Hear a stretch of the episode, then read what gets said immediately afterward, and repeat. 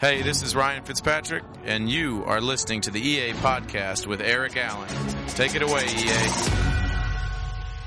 All right, let's bring in Chad Pennington. Okay, Todd Bowles made an announcement, Chad, on Monday after the Jets bye week, like he said he would. He was going to evaluate how Ryan Fitzpatrick was feeling, dealing with that knee sprain, left knee sprain, and he went back and watched the film of Bryce Petty against the LA Rams as the Jets manufactured just one touchdown.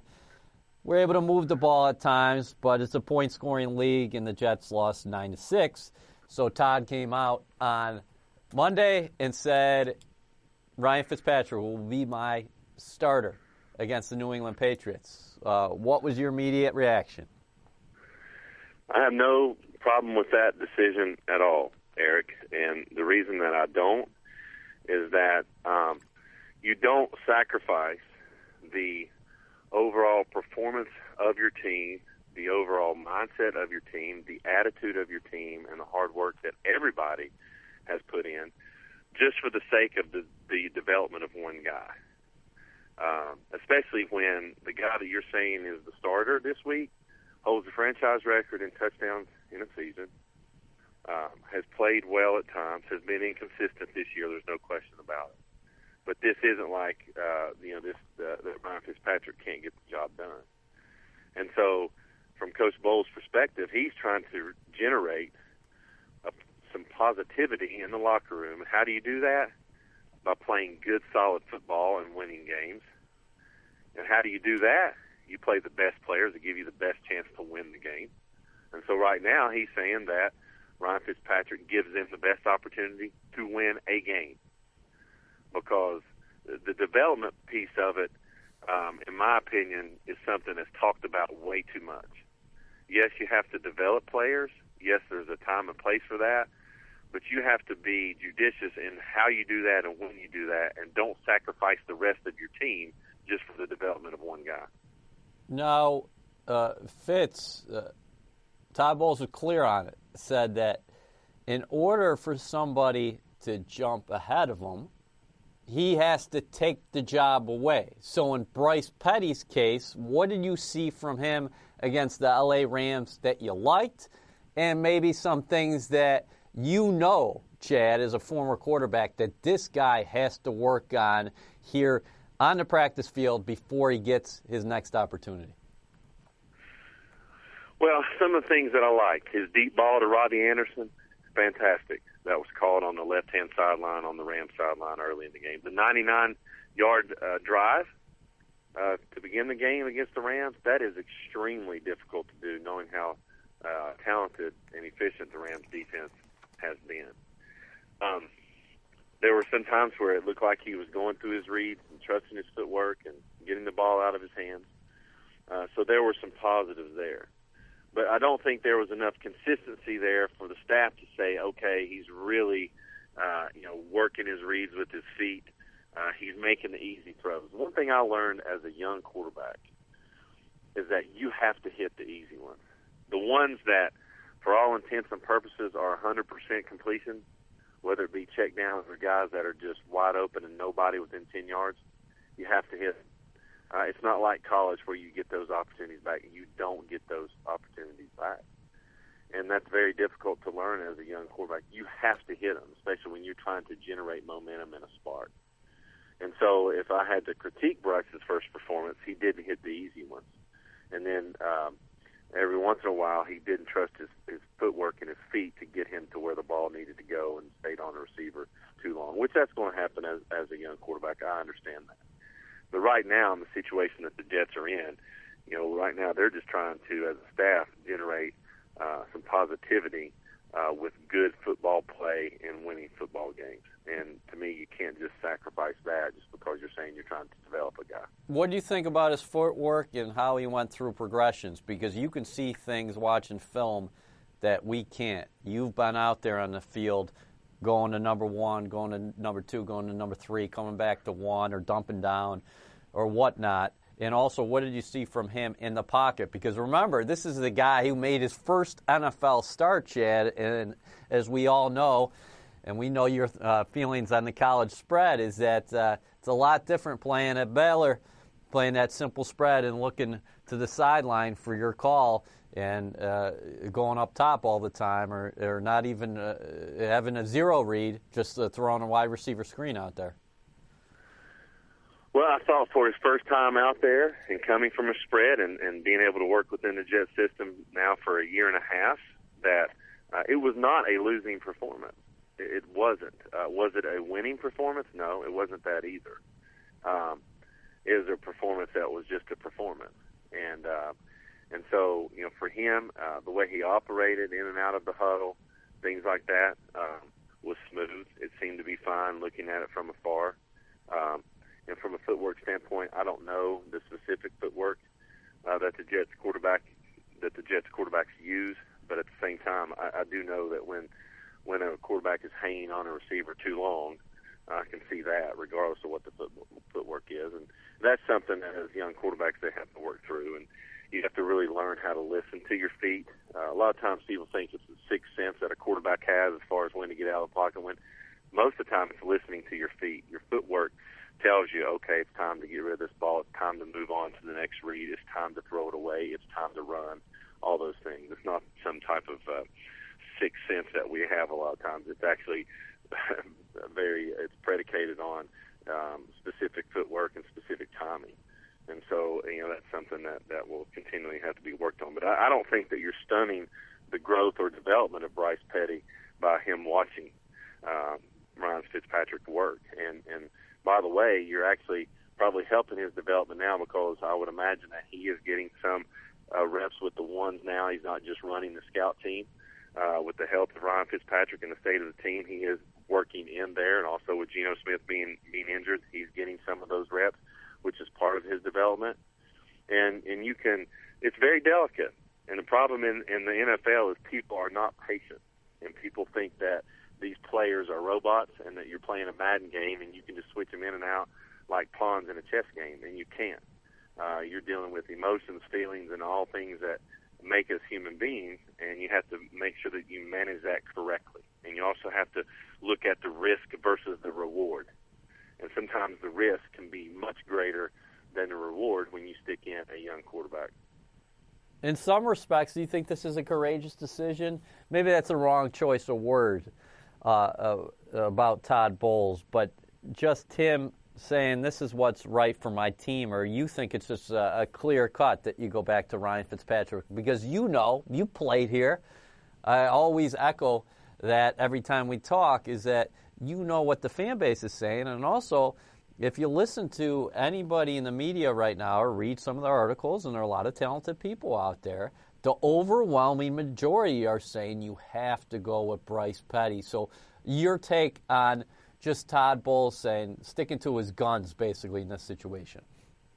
Well, I think it's a courageous decision because it's going against what the status quo is saying. That's where it takes a little bit more courage, and it probably takes even more courage knowing that you're in the New York media market.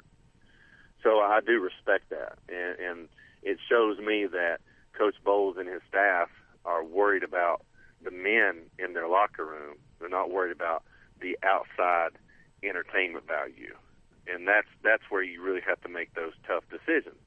And you know, for anyone to say, "Well, that's what people want," well, we're not in this game to do what people want. We're in this game as coaches and players to perform at the highest level, to make the best decisions possible. Yes, this game provides a lot of entertainment value, but from a player and coach's standpoint, if you're focused on the entertainment value, you won't be in this league very long. And if decisions were made on me when I played based upon entertainment value, I wouldn't have been benched once in my career. I'd have been benched about six times in my career. And so, um, thank goodness that didn't happen, and we were able to make it to the playoffs four times and reach the divisional round twice. So, um, it had happened, you know, a lot of a lot of different times. So that's what I respect the most is that this is a football decision and football decisions don't go along with entertainment value most of the time. Now, how can you uh, evaluate Bryce the rest of the way? I know in the football world, like you said, it's football decision, so it's week by week, right? So Todd Bowles said, uh, bottom line, Ryan Fitzpatrick gives us the best chance to win, period, That's why he's playing this week. If you get mathematically eliminated from postseason contention at some point, does player evaluation at the quarterback spot ever come into play if you are eliminated here? Because the Jets, uh, everybody in the locker room, you know this, they want to go on a, a six-game winning streak here after the bye and go nine and seven, and maybe a couple teams fall apart, and they have a miraculous run to the postseason. And you know what the outsiders are saying is that the season's over. You need to evaluate all the young talent you have inside the building, including the quarterback position. So, is there ever a time here? Say the Jets go out and they play well this week, but they lose and they're mathematically eliminated from postseason contention, which I have no idea if they would be or not. Uh, is there ever a time where the player evaluation at that quarterback position uh, uh, comes into play more? You emphasize it more. Sure, there is. Um, by the way, the three out of the four times that I was able to uh, help my team go to the playoffs, three out of those four times, people were saying the season's over. We need to do something different. Three out of four. And so I don't ever believe the season's over until it, it truly is over from a playoff standpoint. And even from that realm, it's not over for those players. I mean, those players want to win football games, regardless if the fan doesn't have any entertainment value because his or her team's not going to the playoffs. It still means something to go out there and work a whole week of work and go win a football game and find production because those players are playing for their their livelihood. They're playing for they're not just playing for the Jets right now. They're not just playing just to play. They're playing to be evaluated by the Jets and the other 31 teams in the league as well. And so there's more at stake than what we as fans think's at stake. And by the way, you can develop in practice. These practices aren't like some of the youth practices that I see where you go out and you stretch and you run a couple plays and you call it up. These practices are designed to develop and to truly um, look at players from a, a critical eye. And so it's not just about games. And there are plenty of times, and players know this, there are plenty of times where you can see a player in practice and say, he's not ready for a game. So why put him in a game? If he's not doing those things in practice yet and making strides in practice, just because you're going to put him in a game doesn't mean he's just going to flip the switch and do it completely different. That doesn't necessarily happen. Matter of fact, it never really happens. And so part of the development process is actually happens in practice. Then you move from practice to the game. It's not all about the games. What do you think is in Fitz's mind right now? It's been a wild season, obviously a turbulent ride for everybody in that locker room. You know that. The Jets have started three quarterbacks this season. After the Arizona game, they turned to Geno Smith against the Baltimore Ravens. Unfortunately, he went down in the first half, and then Fitzpatrick came on in relief, and the Jets actually won that ball game. They got on a little run, won a couple in a row, got to three and five. Then they had that game down in Miami, which was extremely winnable. They couldn't close the deal, as we saw earlier this season. Went to three and six, uh, and Fitz went down in Miami with the sprained knee, and uh, Petty got the start. So now it's back to Fitz. So uh, take us in his mind right now. He's saying, on the surface, he's saying all the right things. A bright guy, a tremendous competitor, a guy I think who really embraces every moment he has. 33 years old, 12th season in the National Football League, sixth team. And a few weeks back, we talked about it right here on the podcast that, hey, he didn't know if he'd ever start again for the Jets or probably any other NFL team when Geno got the call and uh, you know, uh, injury forced him to the sideline against the Rams. He was an emergency emergency quarterback, and now here he is again against a New England Patriot team that last December, the last time he played them, he led the Jets to a stunning victory over the Pats. And uh, boy, things have changed. So this season, he's really had to buckle up. But the good thing about it, I think, is uh, uh Fitz has experienced a lot of highs and lows in the NFL. Yeah, I think for him it is. Um, here's where he is. Or at least here's where I would be. Right now, I'm just starving for a little bit of success and continuity, and and trying to, um, you know, get things, you know, in in line, uh, and trying to have some, and trying to get that going, you know. So, um, I think that for him, it's all about just positivity, creating some momentum, playing well, knowing that hey, I may not be in New York next year, and that's okay. But I need to play well as a professional and put out good film and continue to improve, regardless if you played two years or twelve years. You still need to improve. You still need to feel good about the work that you're putting in. So for him, I think it's individual based number one, in trying to do that, and then number two, from a from a leadership standpoint, as the captain of the ship, you got to keep the ship together, and you got to make sure that there's no fraying and there's no divisions going on, and you do that by your leadership. All right, point blank. How does Fitz get Brandon Marshall and Quincy Enunwa going? Because if you look at the stats this year, I know the NFL is more than just stats. But obviously, this has been a frustrating season uh, for B. Marsh. He was in the end zone 14 times last season and two times now after 10 games. Without Decker in the lineup, uh, teams are rolling even more coverage his way. We all know that. The encouraging thing for the Jets that I've seen over the last four games offensively that I'd be stoked about if I'm Fitz is that you're running for an average of 151 yards per game. Matt Forte is showing something as far as a lot of tread left on those tires. He's had some explosion explosion runs, uh, four over 20 yards uh, when you combine the last uh, two games, and then Forte and Powell combined for nearly 200 yards last game. So for you as the quarterback, I'm putting you in Ryan Fitzpatrick's shoes. How do you get Marshall and Enunwa going again? Well, number one, you've got to stick to your rules and your progressions and not force the ball to them and, and not have. Sometimes you can have such a sense of urgency that it backfires on you uh, to where you uh, want it too bad. You're, you're playing too hard. You're working. You're, you're almost doing. Uh, you're overloading yourself and trying to because you're starving for success. And so I think you got to take a big deep breath. You got to relax.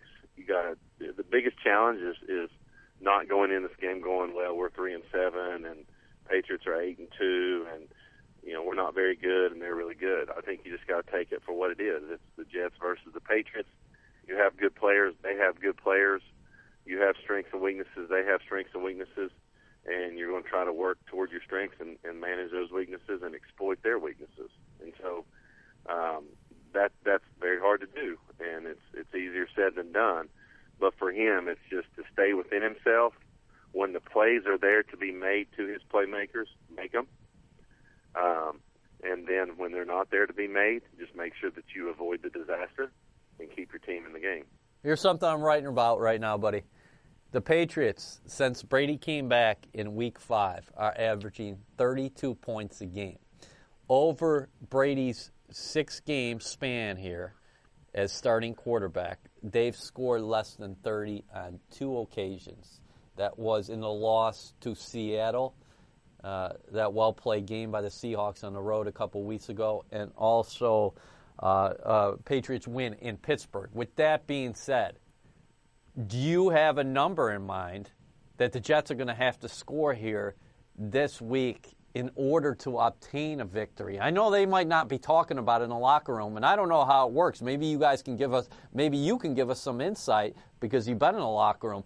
Do you go in there saying, hey, we need this kind of number this week to win?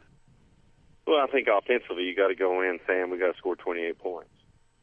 Uh, obviously, defensively, I think you go in saying when they're in scoring territory, they've got to kick field goals and it's a touchdown versus field goal thing. And so, you know, from an overall perspective, obviously as a defense, you're not going in going, well, we'll hold the 27 and, and we win. No, you don't. You don't think of it that way. You think of it, hey, we're going in with a game plan. We're going to get after this guy. We've had a recipe for success in getting after this guy. We've got to make some plays. We've got to create some turnovers. We've got to wreak havoc. Uh, but when they do get into scoring territory, we must uh, force them to kick field goals. As an offense, the Jets have to say we must score touchdowns. We can't be one for five in the red zone like we were against the Dolphins. Or we can't, uh, you know, be bad on third down. All those different things. We've got to be efficient, and we have to score points. And those things can be done. That, that's as simple as it is. I mean, let me remind you, it was 13 to 10 in the fourth quarter against the 49ers. That's right. And what's the 49ers record? 1 and 9. Okay? So let's don't act like, well, this is such a juggernaut and a machine that it can't be stopped and, and the Jets have no chance. Now, statistics and and all of that will tell you that the Jets' chances of winning are obviously less than the Patriots' chance of beating them. I, I get that.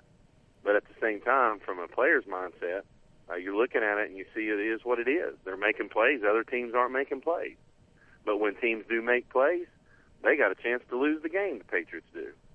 No, we They're, s- they're not Superman. Yeah, we say it uh, uh, every week about the Jets' defensive front that they got to win their battles. Uh, that the defensive line, obviously, uh, are, are- are entering a ball game, Chad, where they have matchup advantages. But if you're Todd Bowles and Kacy Rodgers this week, and you're facing a Tom Brady who just got Dion Lewis back, who has a LeGarrette Blount in the, in the backfield, who we don't now know at the time of taping here whether Rob Gronkowski and Chris Hogan will play this week. But it's possible both could play, or maybe both could be down. I'm not sure at the time of taping here. But even with that, they got plenty. Even without those two, they have plenty of weapons. Martellus Bennett has been a tremendous addition to that ball club, not only from a re- receiving perspective, but what he brings to the table as a blocker. Then you have Julian Edelman. That's Brady's number one target. Danny Amendola. Um, so th- there are a number of guys out there. A guy, a, a rookie receiver by the name of Malcolm Mitchell, Chad. Guy I'd never heard of before. He showed up on the radar last week against the aforementioned San Francisco 49ers. So if you're Bowles, Kacy Rodgers, are there specific guys that you want to take away? Well, first and foremost, the, the, the recipe for success against the Patriots has always been to make Tom Brady uncomfortable. Um, the more comfortable he is, you have no shot. And that was always the recipe with the Giants, being able to generate a pass rush with four, uh, make him uncomfortable, don't allow him just to work his footwork and stay in that one spot. Um, uh, you know, and then from a weapon standpoint, I mean, it, it's obvious you if Gronkowski plays, you've got to you know focus on him. Um, uh, a guy like Julian Edelman, you, got to you know make sure they're very specific. The one thing the Patriots do very well is they take advantage of the specific talents of each player, and they don't necessarily ask a player to do something he's uh, not capable of doing. Uh, Malcolm Mitchell, uh, people forget that was a heck of a college football receiver from the University of Georgia.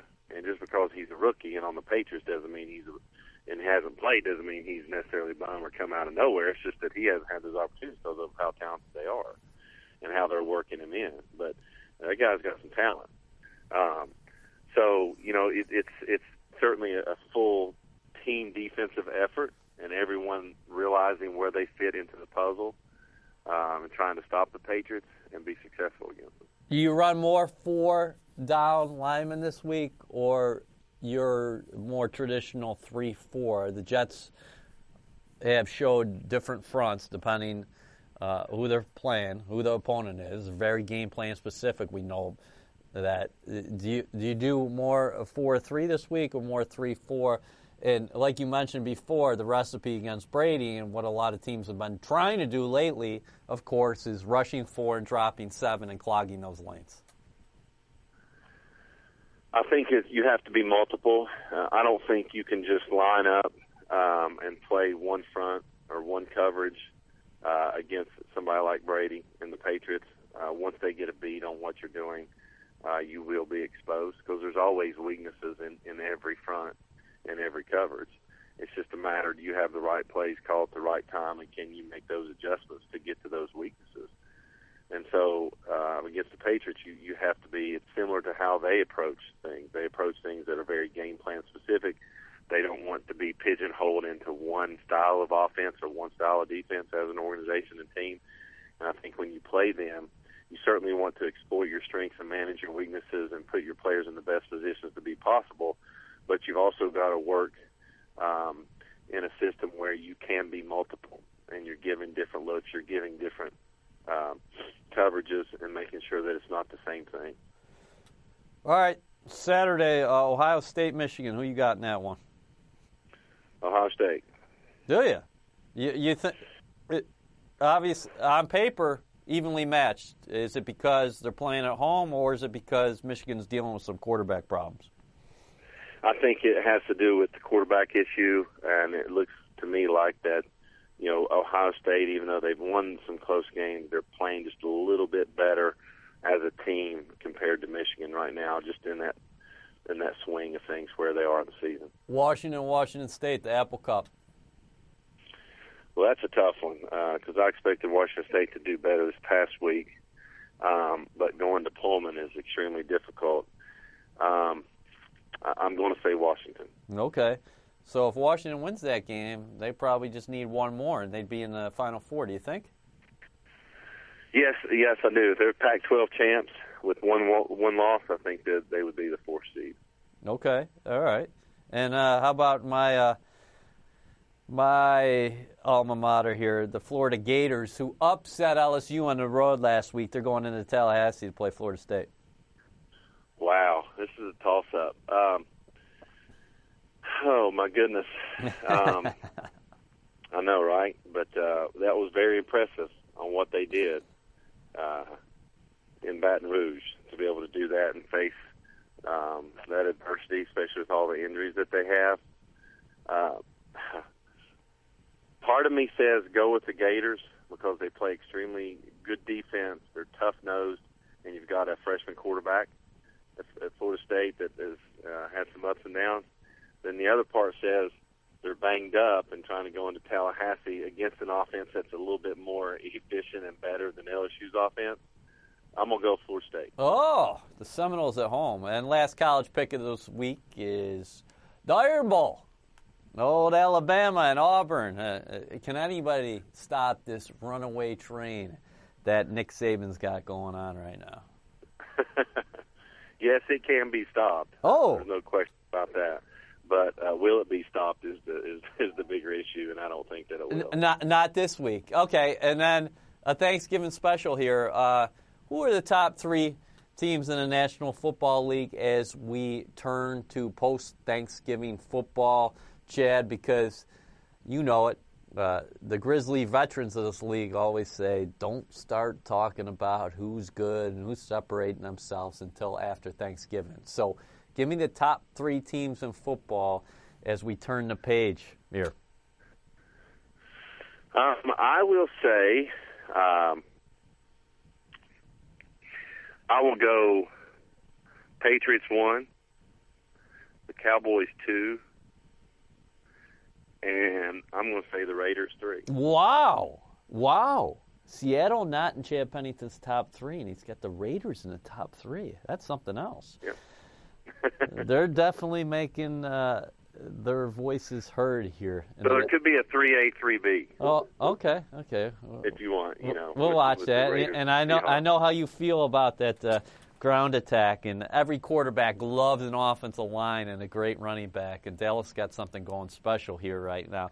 I'd have to. Yeah, keep... and and I, I just I look at the when I put the Patriots ahead of the Cowboys. The reason I do is that if they played head to head. Okay. I just think it would it, that the Patriots would have the advantage. Okay. Um, but you know, certainly without them playing head to head, it'd be very easy to put the Cowboys one.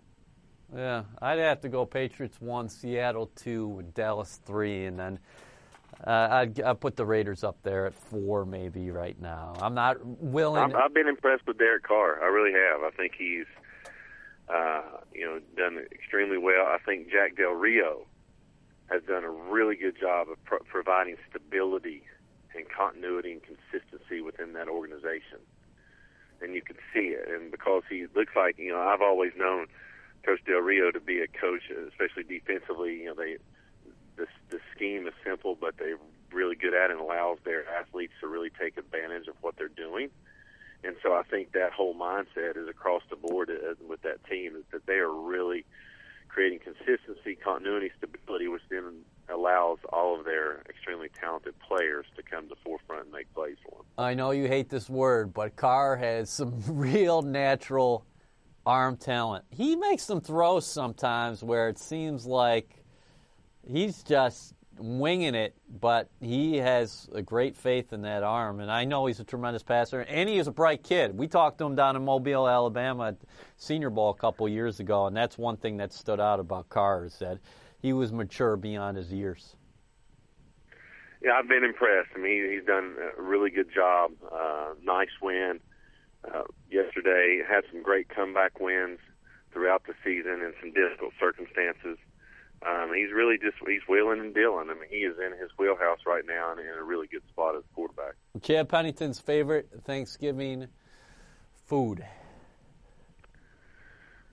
Oh, favorite Thanksgiving food. Um, well, I, I'm a I'm looking at the total plate and I'm envisioning my plate, and it's got turkey, it's got mashed potatoes, it's got dressing, and it's got a roll on it, and all of it has gravy on top.